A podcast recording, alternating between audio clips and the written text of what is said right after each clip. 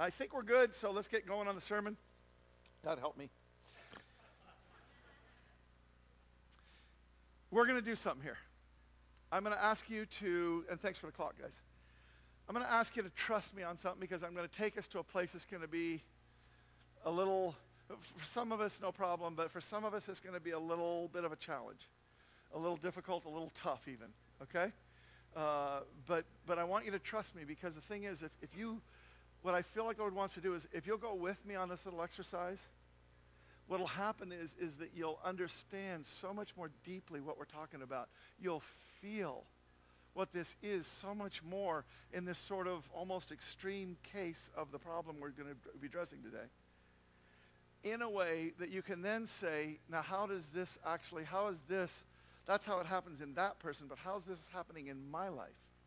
And I believe having gone through this moment, having gone through this exercise, that you'll come out the other side and you'll be saying to yourself, oh, this, it makes something that may be fairly subtle in your heart right now. For some of you it's not, but for those it is, it'll make it very real. Okay? So I want us to feel this sermon, not just hear it. I want us to get a hold of this, all right? So, like I say, trust me on this, but I want you to close your eyes now. Okay? And I want you to imagine, God forbid, that you're an 18-year-old boy absolutely brimming over with hormones. I know some of you are laughing. Some of you are saying, I will not go there, or I will not go back there, or whatever, but I just want you to hang in there for a second. And what I want you to do is you're an 18-year-old young man, and hormones are just absolutely ravaging, raging inside, okay? Now, I want you to think about the culture in which this young boy lives, this young man lives. I want you to just picture yourself. You've just left your house. You're living on your own. You may be at college. You may be, you know, just new at college, or you're just living on your own and working and so on. But whatever, you're living on your own. And I want you to think about it. Now, the games that you play, the video games that you play, and the fantasy games and all that kind of stuff, whenever there's female characters, almost, just with some exceptions, but the vast majority of female characters that you see are, um, shall we say, alluring. They're tempting. They're made in these fantastical ways, right, of all the things that would stir your hormones. I want you to think about the fact that you're on the internet and you're looking at YouTubes and you're searching and you're doing various things, and there's all kinds of pop-ups that are happening all the time, and there's all kinds of sites, and there's all kinds of free stuff out, that's out there that is just, again, trying to pull you in you go to a movie, and, and unless you just never go to a movie, the chances are a large percentage of the movies that you're going to are likely having at least one scene in that movie that is incredibly erotic, stirring those emotions. You watch television, and the mores of the people that are being portrayed on television, the sex is just completely casual if it means absolutely nothing. And it's just absolutely just prevalent loose morals on the guys and the girls' parts. I want you to think about the commercials that you're watching in those television shows and the percentage of them that are specifically, pun intended, titillating. That's what they're made to be. The print media, billboards, other things that you see. You are surrounded. You are absolutely living in a, you are a young man with hormones that are raging and you are living in a sea of temptation that is calculated to arouse those hormones, to excite those hormones, to take you someplace else. Now, just one more layer on this, and, and, and then, but you can keep your eyes closed. But now, I want you to realize, too, that unlike when most of us grew up, the, the degree to which girls have become sexually aggressive, guys too, but the degree to which girls are not protecting themselves so much, although in the real world they are a lot more than the media shows. But the fact of the matter is, is girls have actually gone from protecting themselves to some degree, they, they're moving towards the pole of actually being aggressors in sexual ways. Now, keeping your eyes closed, you're still that young man You're having this incredible sea of temptation in the fantasy world and in the real world. But you're a Christian now. And what you really want at the deepest place in your heart is to just do right by God. You just want to live a holy life. You want to do the things that he wants you to do. You want to take the strength that you're feeling and the, the way that he's growing you physically and mentally and, and spiritually. And you, what you want to do is, is you just want to go after the things of God with everything you've got. And you just, that's everything that's in you wants to do that, except that there's just this thing that just keeps coming up where you know you can resist and you can resist and you can resist and you can resist successfully but then there comes that moment in time at which you just you fail and then you know you repent and so you come back and you, and you resist and you resist and you're trying to do the things of God and you're trying to resist and you're trying to do the things of God and you're trying to resist and then you fail. And then you do it again. And then you, you know you're still resisting and you're still repenting and you still mean it. But you know all of a sudden we're getting up into the hundreds of times that you failed. And all of a sudden, you know, you go to a good church and your pastor tells you, and people that you know that are older tell you that God loves you and that he, he forgives your sin and that he's taken care of it and washed it away and that, that you need, you know, that, and all of this stuff. And you know all the good theology about that you shouldn't be getting hung up on this in a certain way. I mean, you know, but, but the fact of the matter is, is that, you know, it just feels hypocritical to ask God to forgive you yet again. And suddenly you find yourself in this almost in this existential crisis place of I just cannot get victory. And what I feel like is a failure. Do you feel it? And I want to say to you as an 18-year-old filled with hormones, you feel like a failure. Good. Because now God can actually do something with you long as you're trying to do it some other way, he can't because you're trying to do it. I want you to just get a hold of where we're headed today. I want you to take, you're no longer that 18-year-old, you're you. But having felt what it feels like to get to a place where you're basically hopeless. I mean, you're still trying, you're not giving up, but, you know, it's just really tough. And I want you now to apply to your own lives and your own situation. Where's that happening in your life? When I say this, there's about half the room that's going to immediately know a place of failure. The other half of the room, eh, about half of those people are going to have some sense of it, but they don't think that where they fail is that bad. So they, they don't really consider it to be sin. Let's just let's define sin properly now. Sin is whenever you're not trusting God and therefore doing things his way, not yours. Wherever you do that.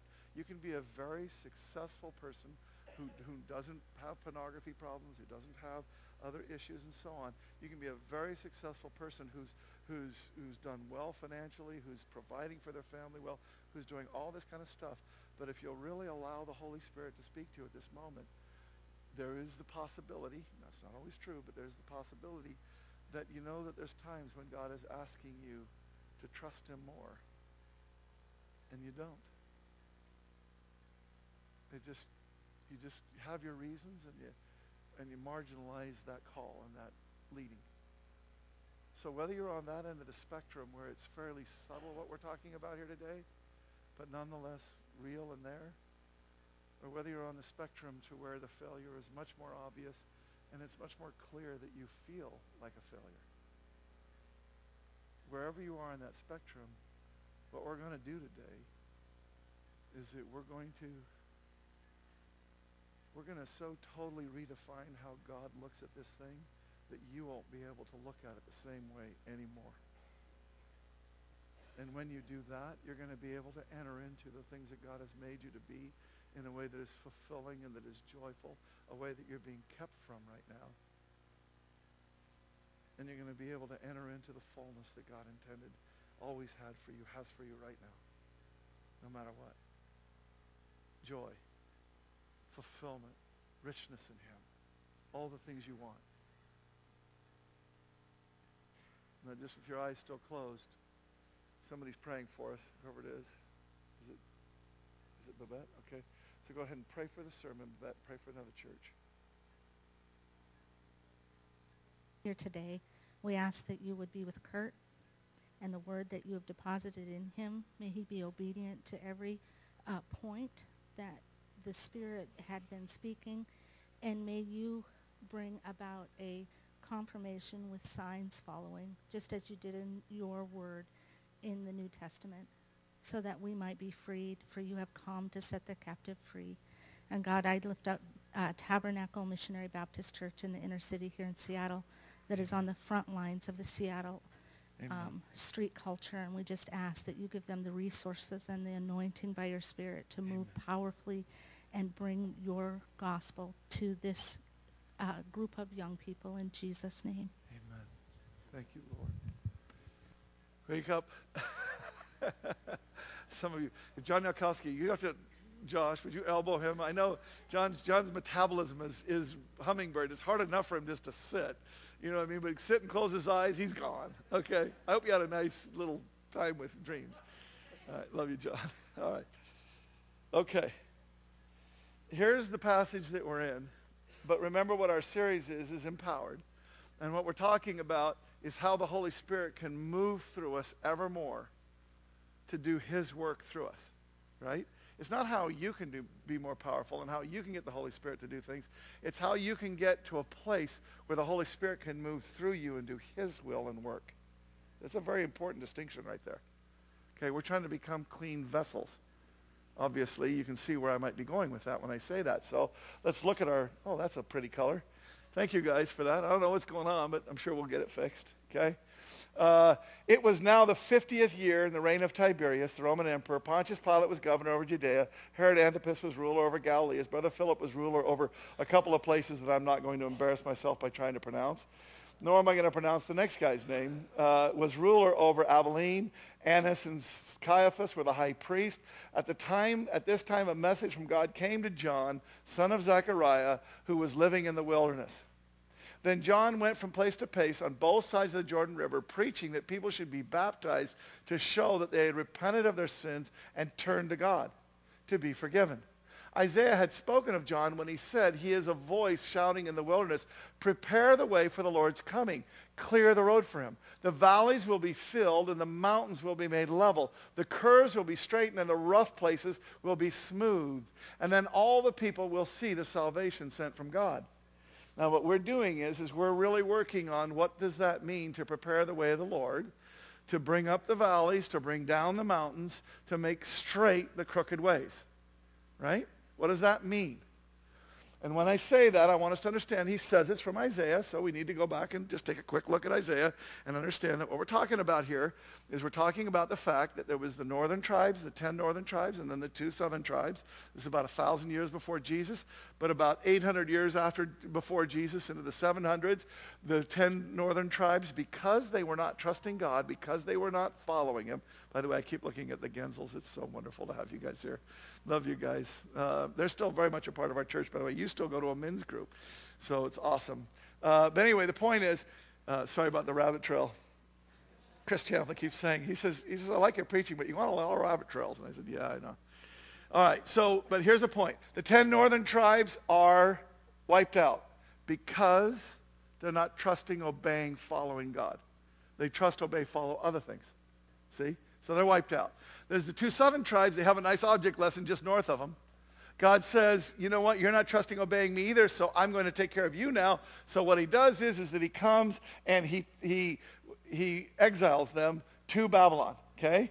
Now, Babylon is roughly where, I'm afraid to hit this because I think it might screw it up, but Babylon is over here, and that's roughly where Iraq is, okay?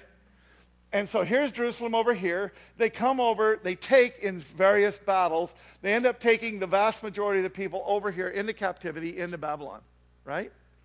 Then, miraculously, only 70 years later, God makes a way back through a prophecy where he names a guy who wasn't even born at the time that he named him.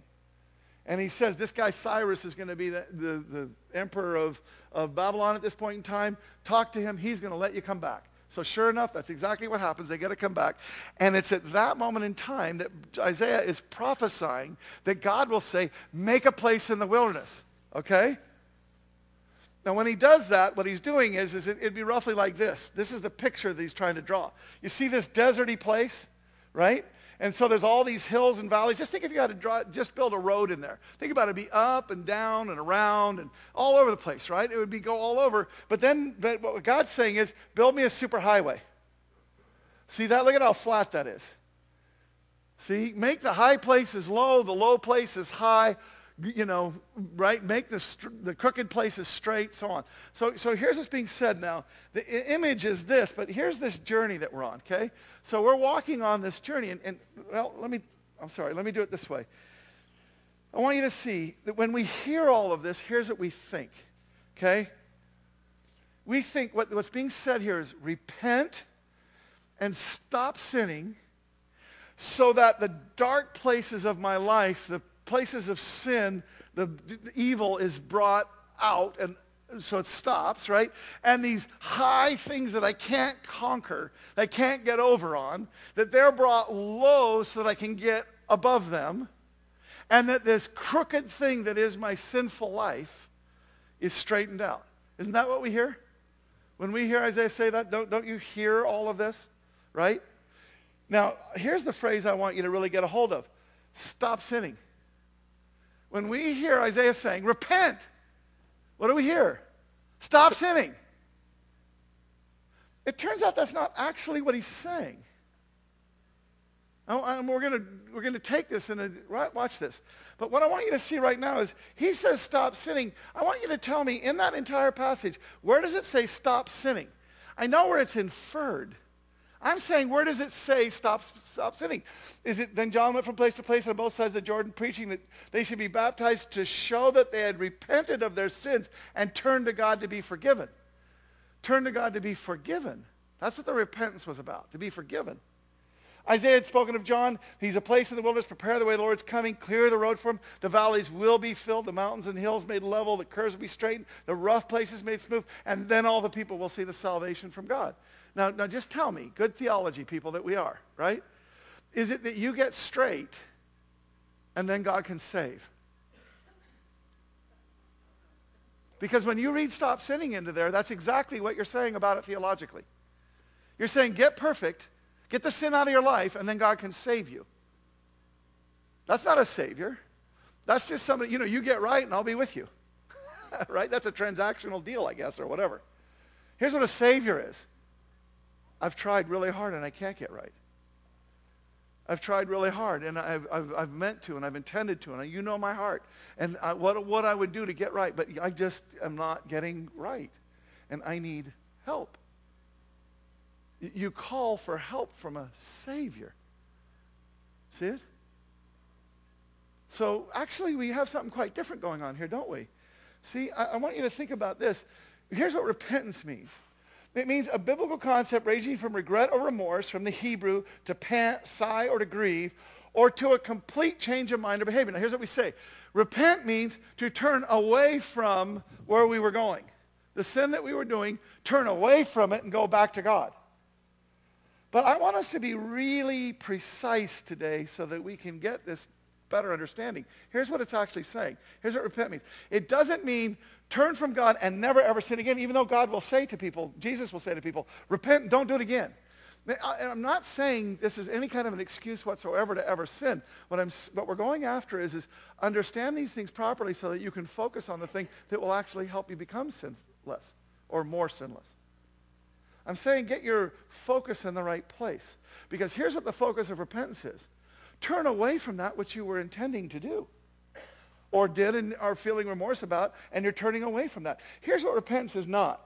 A, a, man who would subscribe to the Playboy channel and then ask God for forgiveness every time he fell by watching it. Here's what repentance is. Ask God for forgiveness and then shut the channel off. Right? I mean, do things. Don't, don't plan on doing the sin for which you're asking God to forgive you. Because that's presumption and it won't work. You have to mean, I don't want to do this, and I'm willing to do whatever it takes for me to get more or to, to sin less. You see it? Now, but again, where's the emphasis on repentance? Is it on not sinning? Or is it on turning from to God that he might forgive? That's where the emphasis was before, right, in our passage. Turn to God so that you're forgiven, so you can show that you're forgiven. You've asked him to forgive you, and what does he do when you ask him to forgive you? He forgives you. Really complicated stuff here. Right?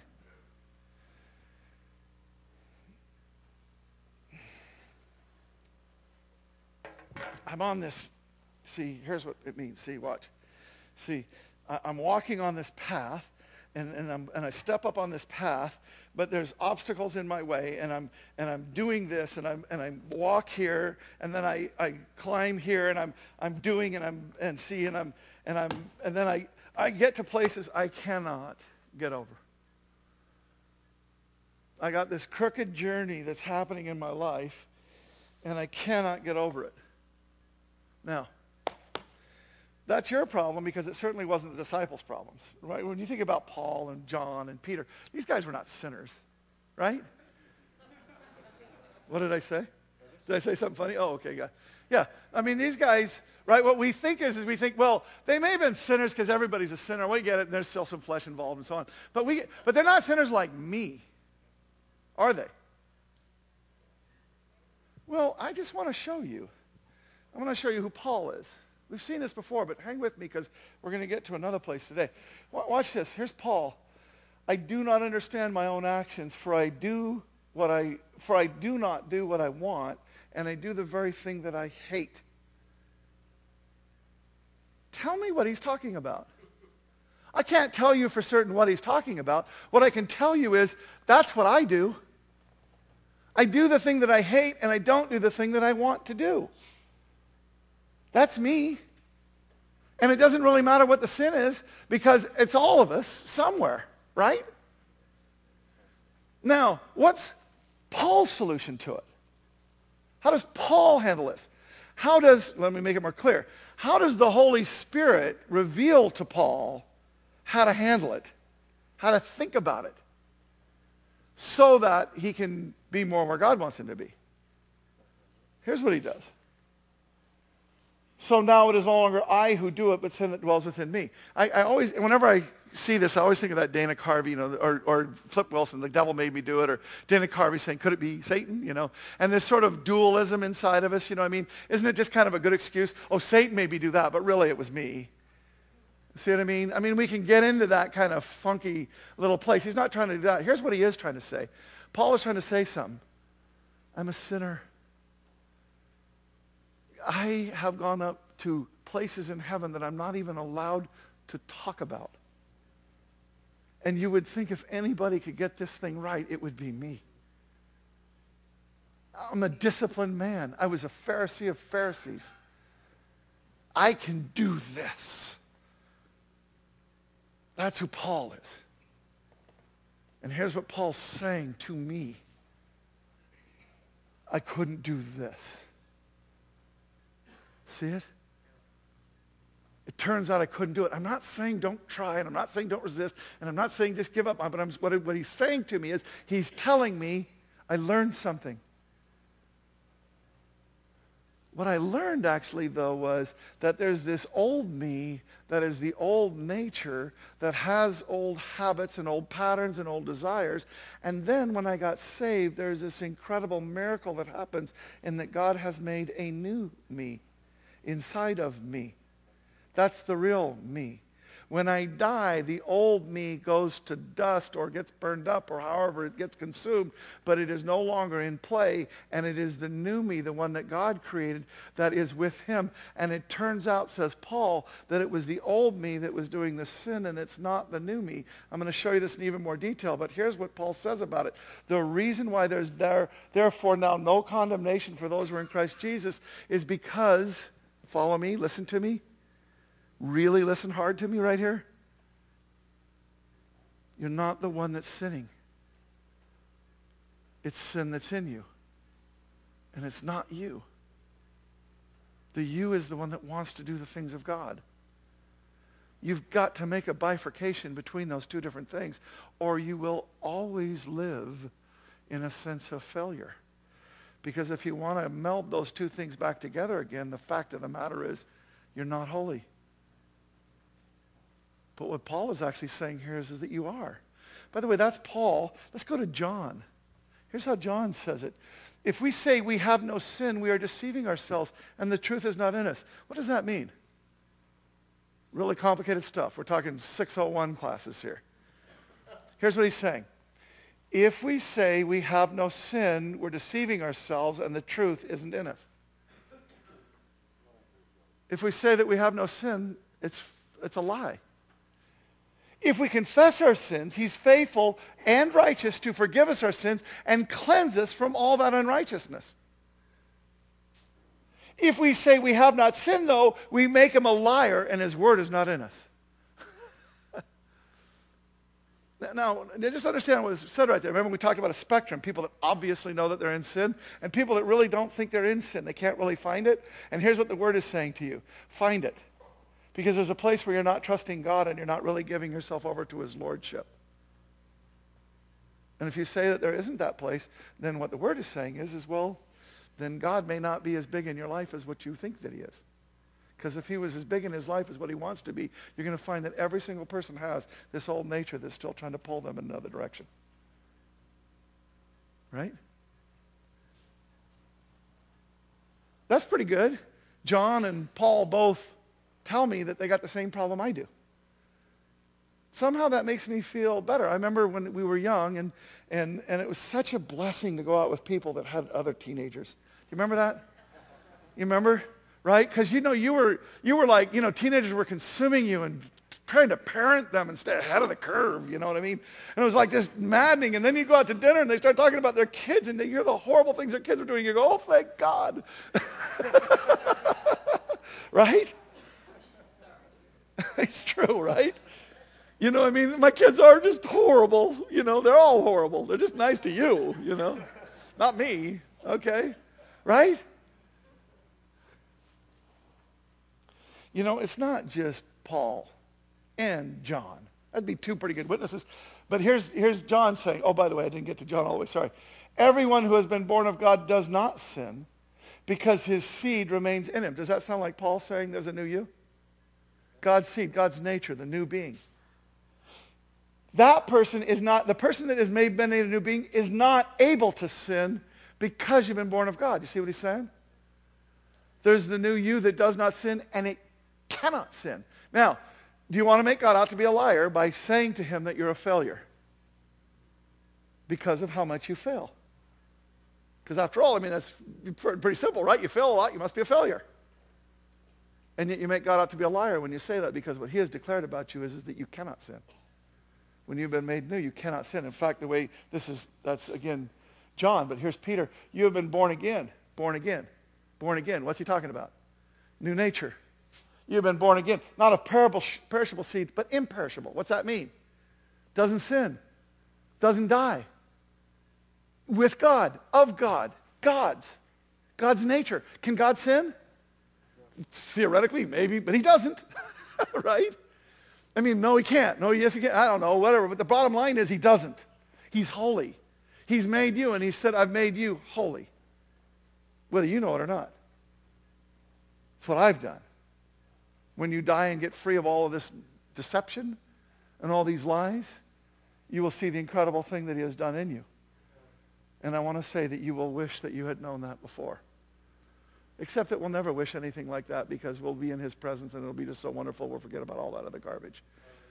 But can I say, for us now, it's helpful for us to think, I would have regretted that I didn't live in what I was made to be. Right? Now, let's just keep going because we now have, we now have Paul telling us that it's not just us. We now have John telling us that there's a, there's a truth to be found. We now have Peter telling us there's a truth to be found. Here's the way the writer of Hebrews will say it. By this time, you ought to be teachers yourself. He's talking to a bunch of mature Christian believers. Yet I find you need someone to sit down with you and go over the basics on God again. Starting from square one, baby's milk.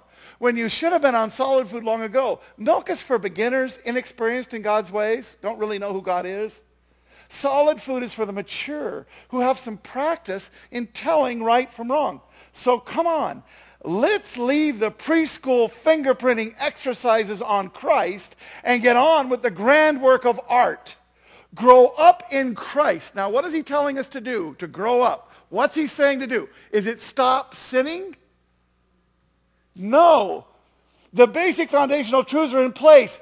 Turning your back on salvation by self-help and turning in trust to God. Let me explain that to you. Calls it repentance from dead works in a, in a, non, in a more literal translation. Repentance from dead works. Here's what he means. I'm writing to a Jewish audience, and what you're doing is, is that you are thinking that when I sin, I've got to go make a sacrifice in the temple. I've got to do certain rituals, and then I'm forgiven. And he's saying that is a lie. That never forgave you. What forgave you was Jesus Christ on the cross, and all those sacrifices up until and before Jesus all pointed to Jesus. But now that there's a Jesus, there is no more sacrifice that can free you or that does anything. You have to point back to Christ. Every sin done before the cross points to the cross. Every sin done after the cross points to the cross. God who stands outside of time looked at you, knew you before the foundation of the world, looked at the whole of your life and said, every sin that you will commit, how old are you? 50. How many more years you got? How many more sin you think there's going to be in that 30 years? Yeah, let's say a little though, just for the heck of it, okay? that too. All of it. All of it. All of it. You see what he's trying to say is he's going after, he's trying to say, you guys don't even get the cross yet. You guys don't even get forgiveness yet. Here's what you're wrapped up in. Oh my God, I fell down into a valley because I sinned and then I got blocked from something and then I had to go in this crooked way and, and then, oh, I made this mistake. And what you're doing is you're spending all your time tripping and stumbling through life. And what he's trying to say is, do you sin? Yes. Should you not sin? Absolutely, you should not sin. But do you? Will it happen? It's a lie in Christ to say that it won't. That is not to give you license to do. Right? Are we walking the right line here? You remember Paul talks about this stuff in Romans, and people come to him and say, so what you're saying is I should sin more so that God's grace can be better, right? Nonsense and bull, right? I, there's another word that goes with that, and I won't say it this time, but I would have. Okay? Because I want to kill it. Because I want to kill the thinking about it. Do you understand? I want to kill it so that it doesn't come up anymore. Or the way that the Hebrew writer of Hebrews is saying it is, I don't want you to be about salvation from self-help anymore. I don't want you, says Paul, who, oh foolish Galatians, how foolish can you be? After starting your Christian lives in the Spirit, meaning after God coming in the Spirit, forgiving you, making you new, cleansing you, after him doing all of that, are you now going to become perfect by your own human effort? Are you? The whole point about coming to need a, salva- a Savior, the whole point about all the years before Christ was try it any way you want. The most disciplined man on the face of the earth never got through life without screwing up. Pun intended. Do you hear it? And what's happening now is, is that what he's saying is you're not going to get perfect that way. The more you try, Actually, we're going to find out in two seconds, the worse it is for you. The worse it is for you. This is not to make license for sin. If um, I know that somebody could take a clip of this and take me out of context and say, look what he's saying. It's called antinomianism to be correct in theological terms about it. It means without the law. Okay? It means that they don't understand it correctly. And here's what I'm trying to do. I'm trying to get us to understand something truly correctly. There is a law that's there. There is a thing that's there and everything else. And the bottom line is, is Christ Jesus is the one. When we realize that we cannot do it, then we go to a Savior for help. And what does he do? He actually helps us. all the sin throughout all time looks at Christ. And if we understand the cross perfectly, if we understand the cross correctly, you will never get into guilt and shame and backwater yourself. you will not take yourself and put yourself onto some tributary where you feel like you've disqualified yourself, where you feel like you've taken yourself out of play. Because after all, look at my life. When what God is trying to do is get you into the middle of the stream, full, for, full-fledged, full rapids, full life. Do you see it? And let's just see it in our passage. Prepare the way for the Lord's coming. Clear the road for him.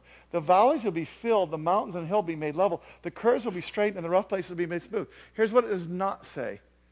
You need to fill the valleys. See, I'm doing this in my effort. See, I'm the one that needs to fill the valleys. I'm not saying there's no role that I have, but I'm the one that has to be doing this work. And, and the more that I go on it, and the more that I do it, and the more exhausted I get, and the more that I can't do it, and finally I come to a place of saying I need help. So God, would you please help me?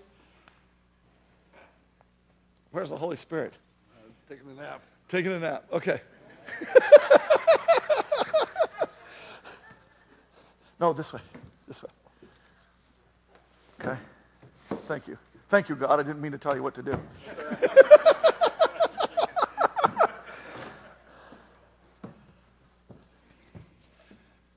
God is the one who wants to come and make crooked, difficult, seemingly unhurdleable valleys and depression and all. God is the one that wants to come, and God is the one that wants to make it a superhighway for you.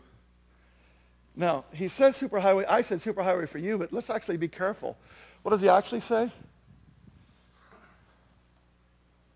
For me. See, God says, I'm going to make the way. Look at, look at how it says it. The valleys will be filled. That's not saying you fill the valleys. The curves will be straightened. And again, whose way is it? It's God's. Here's what's being said. I'm off in this place where I am in captivity, and God is bringing me home. And what he's doing is he's bringing me home, but it's his way so that I can come to him his way. That's what's being said here. So here's the first part of our little outline, and there's not a whole lot to go, so don't worry. Don't focus on sin. When you focus on sin, you get to the wrong place. We're going to come back to that in a second, but let me just say it. I really want to make this clear. Don't focus on sin. Don't focus on sin. Don't focus on sin. Why? Because God's not. Why? Because he knows what the cross is about. He actually does get it. He knows that it was all covered, that it was all taken care of, that it was all paid, that the consequences are over. It's been removed east from west, sea, you know, as far as the sea, buried in the, you know, it's gone.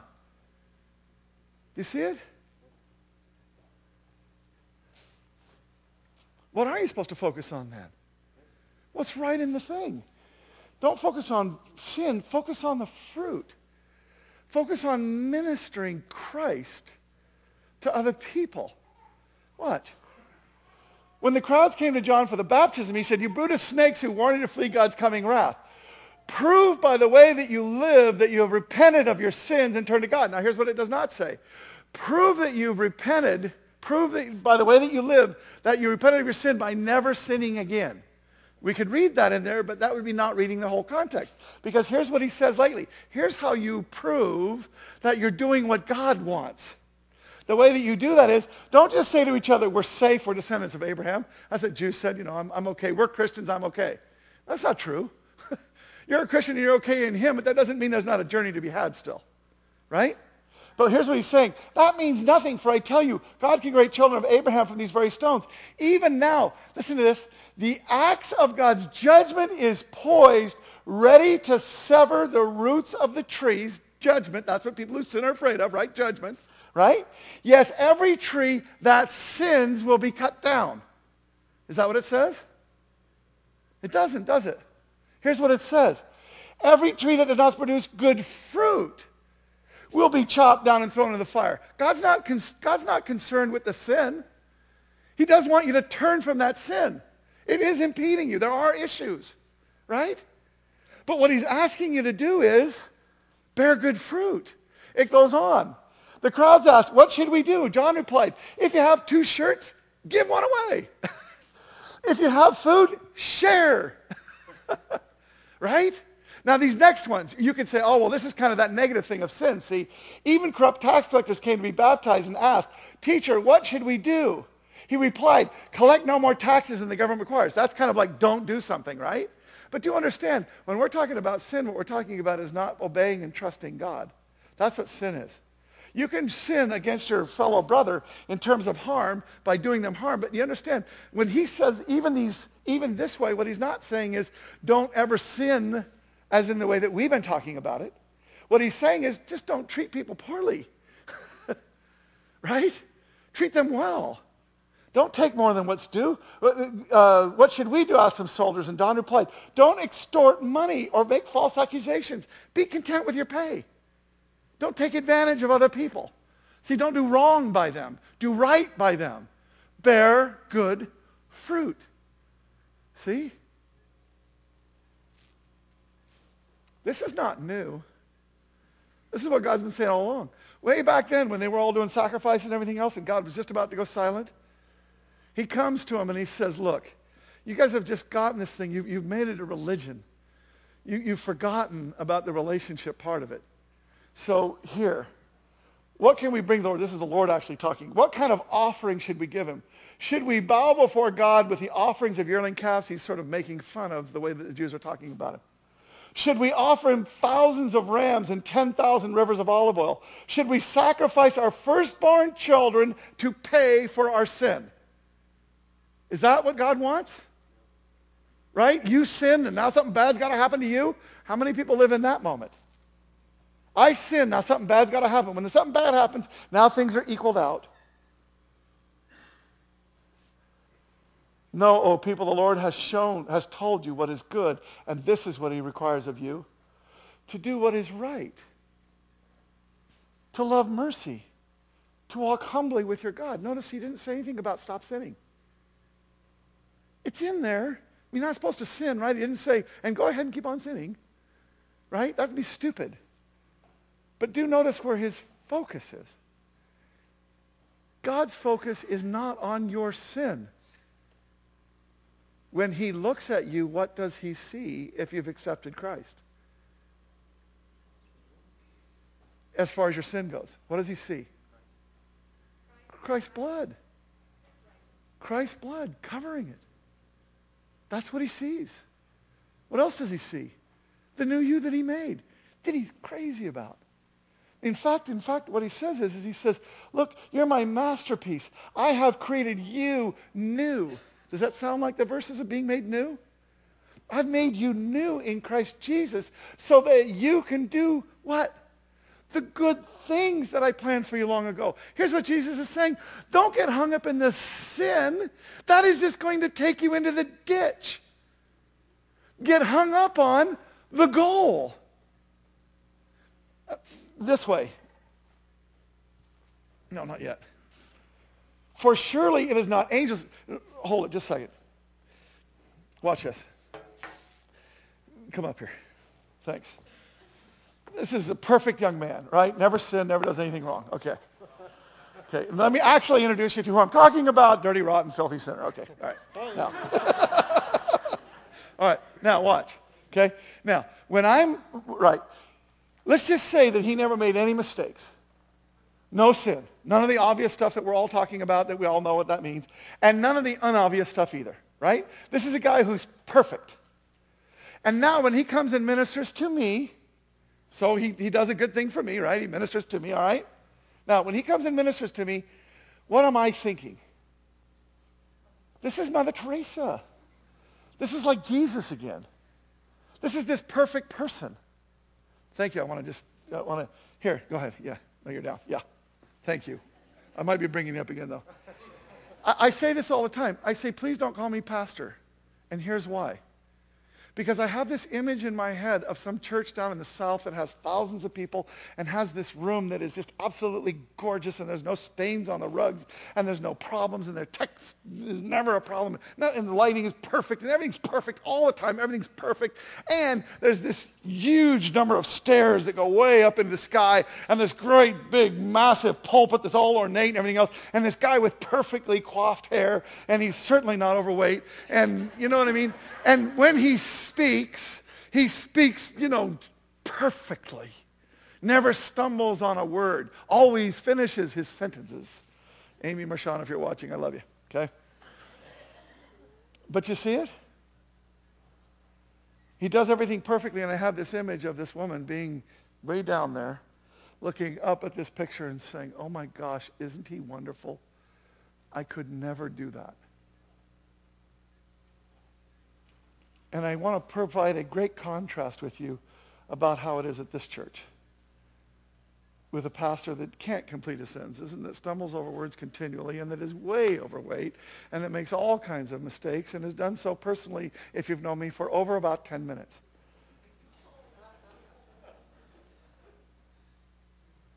And what I want to do is I want to have somebody sitting in the, sorry, you just don't understand. I mean, I know you do if you know me, but this is so important to me.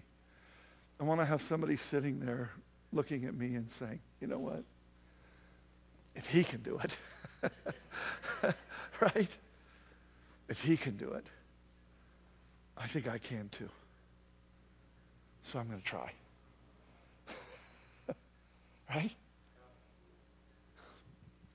This whole perfection thing, it isn't helpful.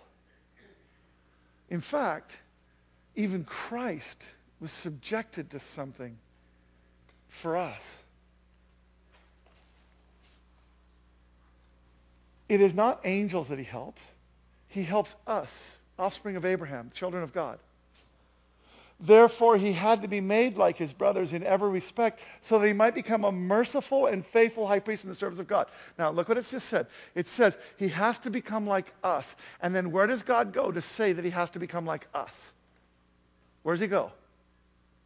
He had to be tempted like we were. If God never dealt with our temptations in a real way, would he really know us? Could we really trust him? Would we really have hope? Here's what he does. Look, to make propitiation, he had to be a merciful and faithful high priest. He did pay for all of our sins. He did take care of them. He did take the consequences on himself. But because he suffered when tempted, he's able to help those who are tempted. he was tempted in that hour. My God, my God, if this cup can pass from me. He was tempted with women. He was tempted with all kinds of things. Satan came to him and said, hey, eat. You've been starving for 40 days. Have a bite. he was tempted. Now, yeah, he didn't sin. Got it. There's the big difference between him and us. That's why he's our Savior. Otherwise, I'm my own Savior. Okay, so we get the difference. But the bottom line is, is here we are. He himself suffered when tempted so he could help those who are being tempted. And here's what I want to say. I stand before you as a sinner. I stand before you as a man who is capable of doing things that he hates. And I hate that, and I'm doing everything I can to get every part of that out of my life in every single way. And you may be just thinking obvious things like pornography and stuff, but I tell you, I'm thinking things like anger. I'm thinking things like frustration. I'm thinking all kinds of things that are in my life. It's not just simple, easy things. I'm telling you, there's all kinds of stuff that I'm dealing with in myself that I'm not happy with, that I hate, that's in me. I hate it. But because God has done something in me and taking me to another place, when I talk to somebody else who's also filled with something, even if it's not the exact same thing, I can comfort in that which I've been comforted. I can talk to them about what it means to be a new creature, what it means to be sinless, not able to even sin. And that brings a person hope because I'm giving them meat. Right? You see it? Because I've been tempted and fallen, I can minister in that area. In fact, the way that God has to say it, of course, is we know that God causes everything to work together for those who, are, who love God and are called according to his purpose for them. What does that mean? God causes everything except for that one sin. You know that sin that I do all the time, that sin that I'm on a couple of thousand? That one sin, he can't use that. Is that what it says? God causes most of the things in our life to work together for good. what Satan meant for evil, God meant for good. That's not to say that he meant you to sin. What it's to say is, is that God is so huge that he takes our very failures and turns them into fruit. Where did he want you focused again? My dad did this extraordinary thing when I was first learning how to drive. Best lesson I was ever taught. Probably needed a few more since I wasn't a very good driver. But uh, I was a very good driver. It's just that I had a lot of wrecks, okay? I don't think you can say those two things at the same time, can you? You can't say you were a very good driver and that I had a lot of wrecks, right? I literally had like six wrecks before I got out of high school, okay? All right. What? Intentional wrecks. Intentional wrecks, yeah, that was it. But, but here's, what, here's what my dad said when he was first teaching me how to drive. He said, here's the deal. Don't look at what you don't want to hit. If you look at it, you steer towards it. When a car is coming at you, if you look at it and the lights, you'll have a tendency to steer to it. You steer to whatever you're looking at. Here's what we're saying for today. If your attention as a minister of God, which is what we all are, which we're all called to. If your attention is focused on the ditches and the failures and everything else, where are you going to go? Right? But if you get your attention focused on God, focused on his calling, focused on the work that he's prepared since before the foundation of the world for you to work on it, if you get your attention focused on the fact that it doesn't matter what your sin is, in fact, God can use all of that to minister more effectively even to people. When you get to that place, now you are focused on fruit. You are focused on God. You are focused on being who he wants you to be. And that is a super highway right into his presence. Or to speak it the way that we're actually saying it, it's a superhighway for him to be able to go right through you to whoever he wants. Because you have not disqualified yourself and taken yourself out of, out of play because you feel like a hypocrite. Because you feel like a failure. Because you feel whatever it is other than what he's told you you are, which is a saint, which is sinless, which is his. With a calling and a purpose. By the way, I don't know what my calling is, Kurt. Yes, you do. Do you have a job? It's the people that you work with in your job. Do you have a job where you talk with people? It's those people. Do you have a life? Do you actually have people that you interact with at some point in time? Because that is your calling. And when you come to them vulnerably and transparently, when you come to them in the power of God and the fullness of the Holy Spirit, letting him minister through you as a fallible being, they know it ain't you because they know you.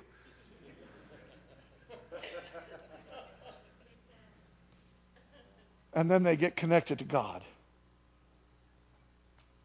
who can make them a superhighway too for his presence to come to yet someone else. Lord, in Jesus' holy and precious name, take this message and impregnate us with it. That it would choke out all of the lies and deceptions. It would choke out all the lies in the pit of hell. And that what would be, what would be existing instead would be the truth that sets us free. That brings us into full profit in you. If you are here and you don't know the Lord, all the sin thing may seem to you like a whole bunch to do about what? About nothing. You may not understand it right now. I'm just asking you understand that God loves you and that he's calling you to a life that you've never experienced, that you don't know about. And if you would simply say yes to him, he would take you lovingly in his arms and he would bring you into new places where, yeah, one of the things is you're going to start seeing what the sin really was and you're going to start walking past it too because it's going to be relegated to the ditches of your life that don't matter, and you're going to be placed on a high road, and you're going to start going right in the center of God. So I'm asking you, if you want that right now, is the perfect time to say, God, I want that in my life. Now, it's not just people that don't know him. It's all of us that have somehow gotten crooked. We've gotten crooked in our understanding. We've let a lie and a deception define life, define even God. And we will not do that anymore. We're asking you to bring your revelation into our hearts and to grow it up into fullness so that it becomes the reality of our life, so that we are no longer focused on sin. The irony being when we do that, we sin less and less. It doesn't make it perfect, but it does make it a lot easier. So in Jesus' holy and precious name, God, make it easier for us. Get us focused on what you're focused on. Let us enter into it and let us start to feel the fullness and the joy and the incredibleness of what it is to minister, of what it is to have you minister through us. So reach down in front of you, would you, and grab that communion that's right in front of you. And take that bottom cup. And in that bottom cup, just separate it out. And there's a piece of bread in there. Just take that cup and take your, just, just understand. We lift this cup to you, God, and what we say is, is that we understand in Jesus' holy and precious name that in this cup is the broken body, is the broken life, is the broken promises, is the broken dreams, is the broken hopes, is the brokenness that has been so much of our lives. And we take that and we put it in that cup and we take take your finger and just go down in there and just break that thing. Yes, I have broken that. But here's what I did. I took all that brokenness and I allowed, I understood that Jesus took all that brokenness upon himself. That in Jesus' holy and precious name I would be made whole. New. New and whole. So take this cup together with an understanding that you have been made new and whole.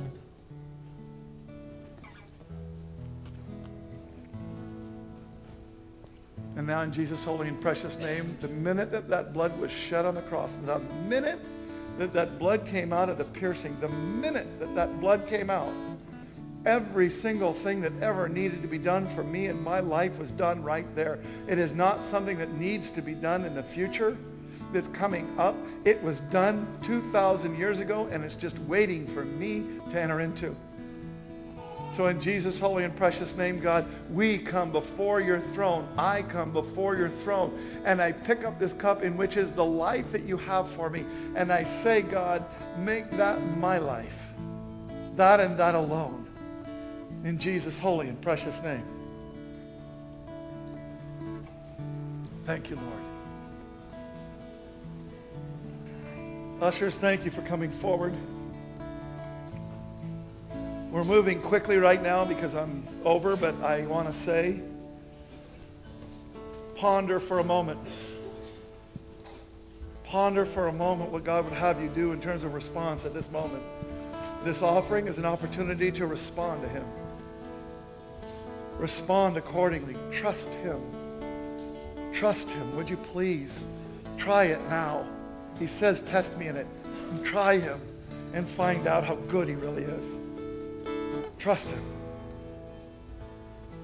Jesus' holy and precious name, take this offering, God, and do your will through it. Make this church a church that raises up ministers, that equips us to go out and minister in the fullness of God. In Jesus' holy and precious name. Christ in me, Christ in me, Christ in me, the whole